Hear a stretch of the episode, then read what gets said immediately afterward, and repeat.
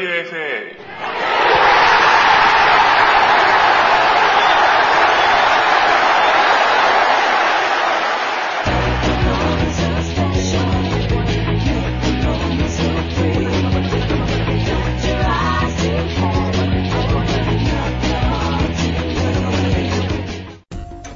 フットボールアゲインがお送りするポッドキャスト番組ラジオ FA どうも、えー今週も始まりました。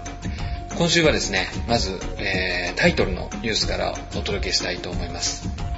イングランドと言いますと、えーリーグ戦の、まあ、プレミアリーグとを筆頭としたリーグ戦、まあ、そして FA カップ。そしてもう一つのカップ戦として、えーカーリングカップが、えーあります。まあ、えー、もともとは、えーまあ、リーグカップというような言い方もされていましたけども、え現在は、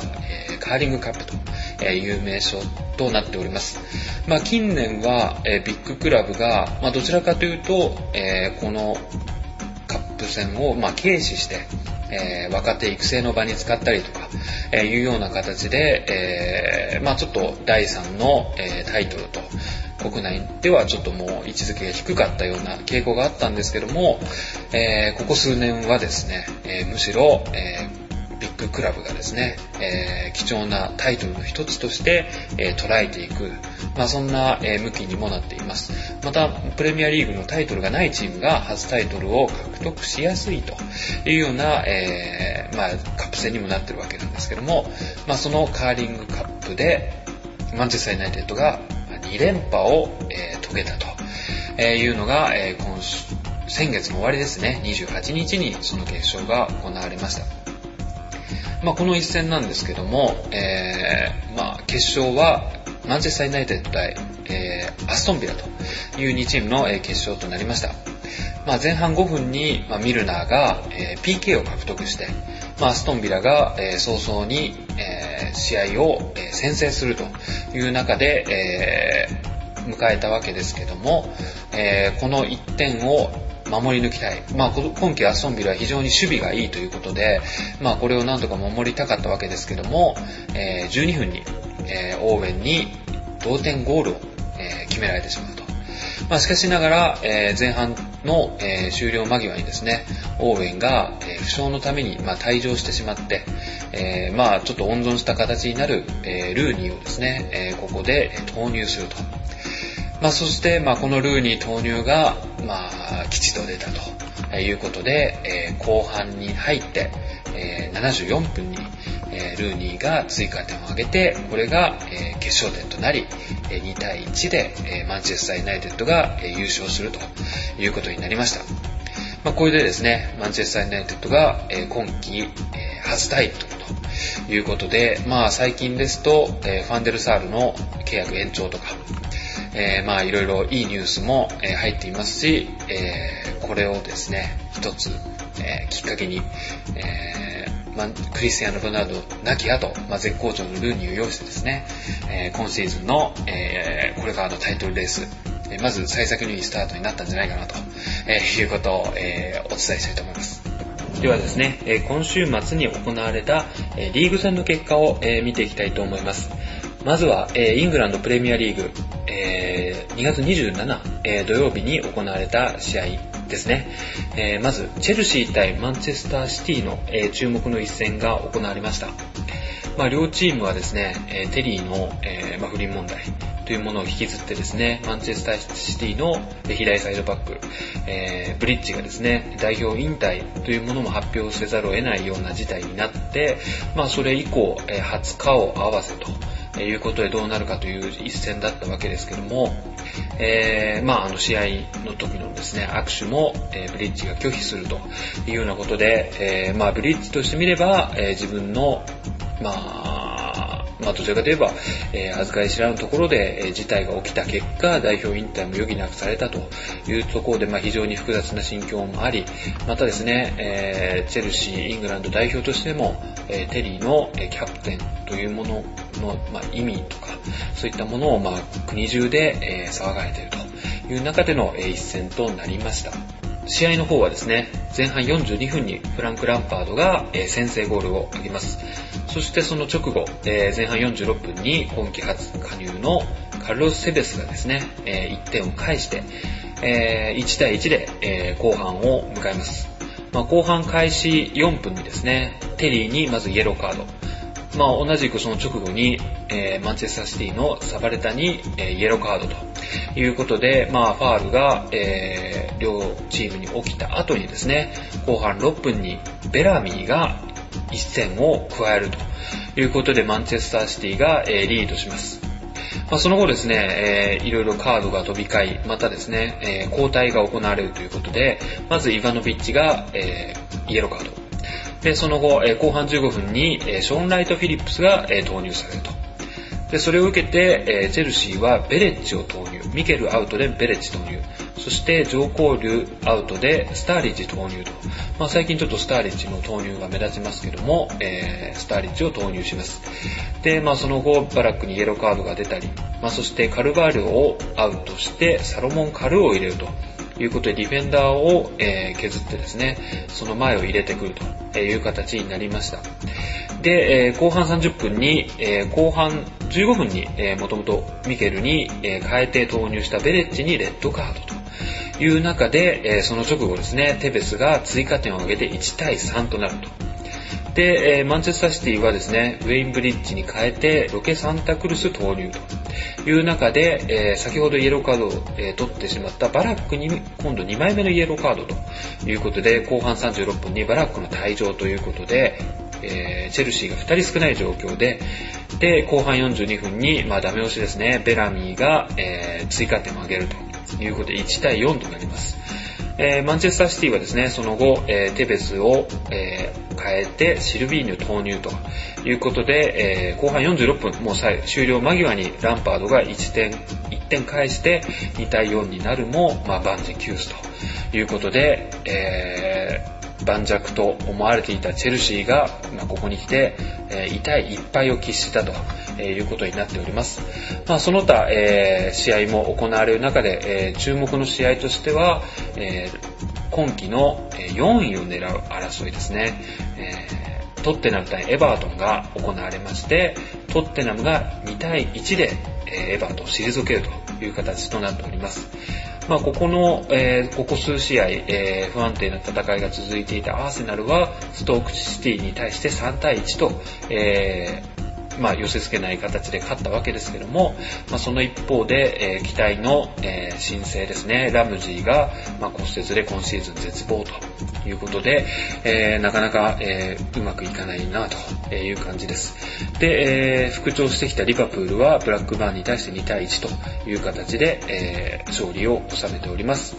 えーまあ、これを受けまして、えー、首位の、えー、チェルシーとユナイテッドの差は勝ち点が1の差になっております。現在1位チェルシー勝ち点61、2位マンチェスターユナイテッド勝ち点60、3位アーセナル勝ち点58、で4位を、えー、トッテナムが40勝ち点49ということで、で5位は大金星を挙げたマンチェスターシティがトッテナムと同じく勝ち点49で続くと。で6位がリバプールが、えー、勝ち点48、7位アストンビラ勝ち点45、8位バーミンガム勝ち点40、え9位フラム、勝ち点38、え今節敗れましたエバートンは勝ち点38で、え10位ということで、え今節を終えました。またですね、優勝争いが激化してきて、3位アーセナルと、チェルシーの、勝ち点差も3まで縮まってきましたので、まだまだこの優勝争いはこの3チームを中心に、え予断を許さないと、むしろ面白くなってきた感があります。で、得点王の、えー、方なんですけども、現在のところ1位はウェン・ルーニー、マンチェスター・ユナイテッドですね。得点が23点。2位が、えー、ディディエ・ドログバ、チェルシー、えー、得点19。3位がトッテナムのジャーメン・デフォー、えー、勝ち点あ得点16点。で、4位が、えー、同両者同点でですね、えー、マンチェスターシティのテベス、そしてサンダーランドのダレン・ベントと、え、続いております。で、まあ、6位がですね、えー、セスク・ファブレガスとか、えー、いますけども、まあ、まさに今シーズン開花して、えー、様々なところから賞賛を集めるウェイン・ルーニー中心にですね、えー、そして今シーズントップフォームを取り戻したドログバと、まあ、そして、えー、イングランド代表のスターティングメンバーに割って入るかデフォート、まあ、こういったところが、えー、まだまだ注目の得点王争いになっています。続いてはですね、セリエ A に参ります。えー、まあ、今節、えーまあ、注目の試合という中では、えー、まずミランがアタランタに3対1と、え、勝っております。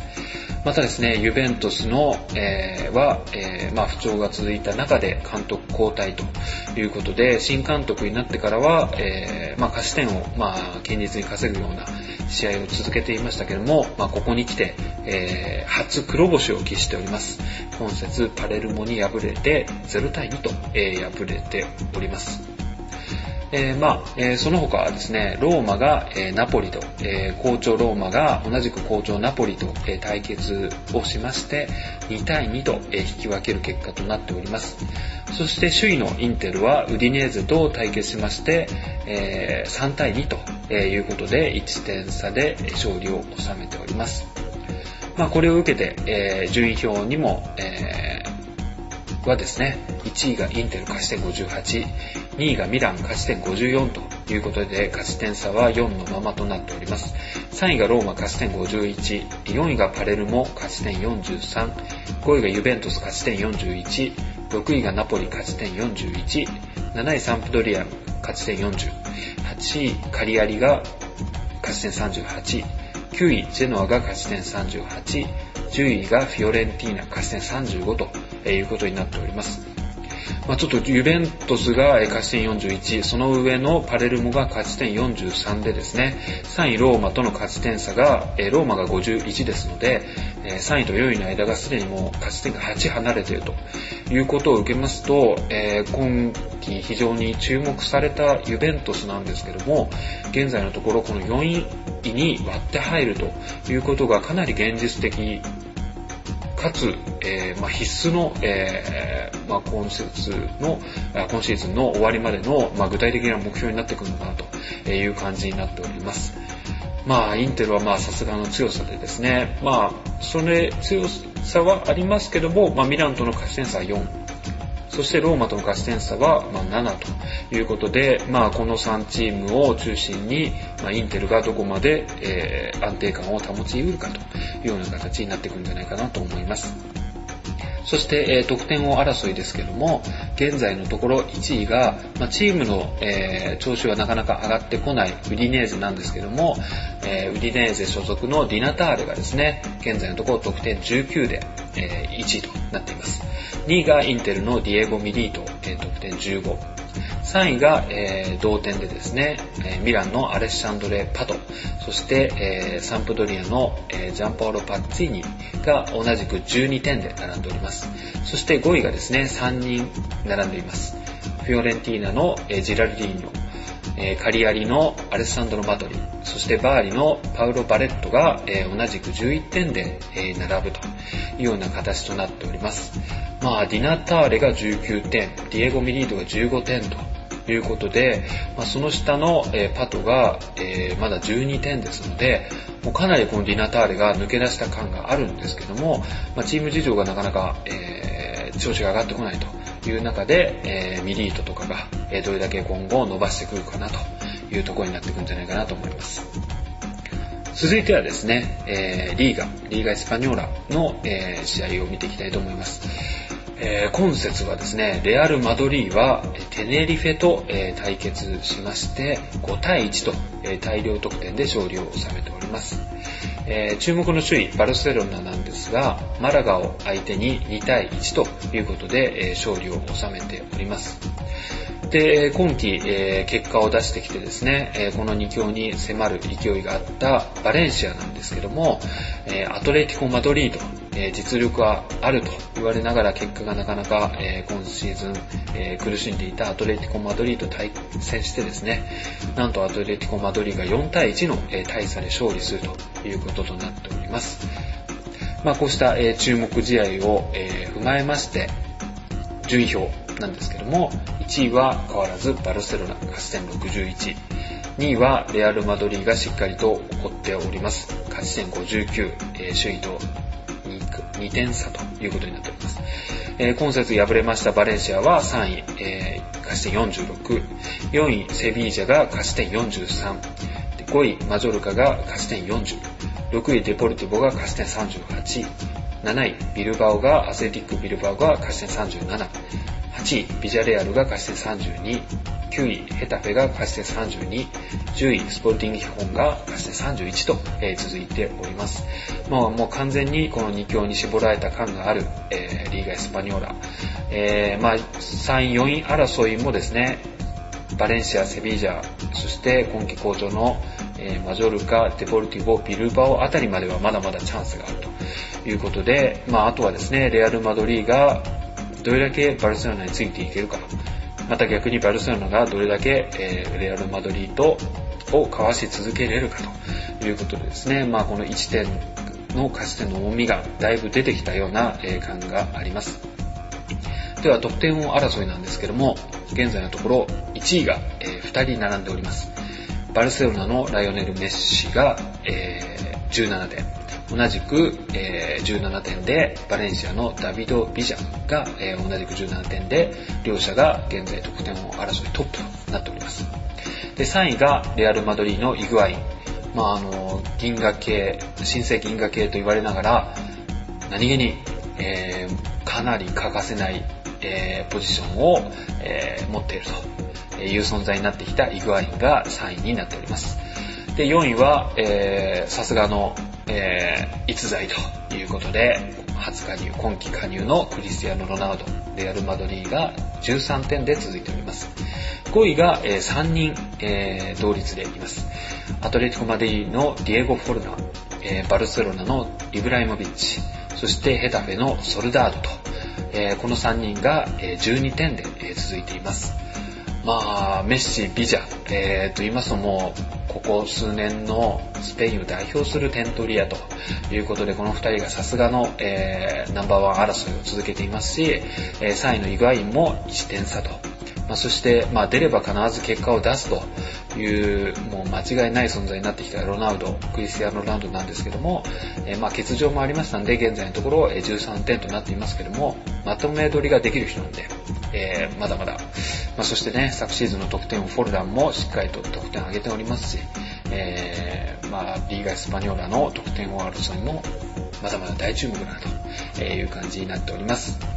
まああの以上ですね、えー、今回は、えー、カーリングカップの結果と、えー、各国リーグ戦の主要試合の結果、そして、え順位表、え得点をランキングをお届けしました。またですね、え次回以降お楽しみに、えフットボールライフをお楽しみください。それでは今週もありがとうございました。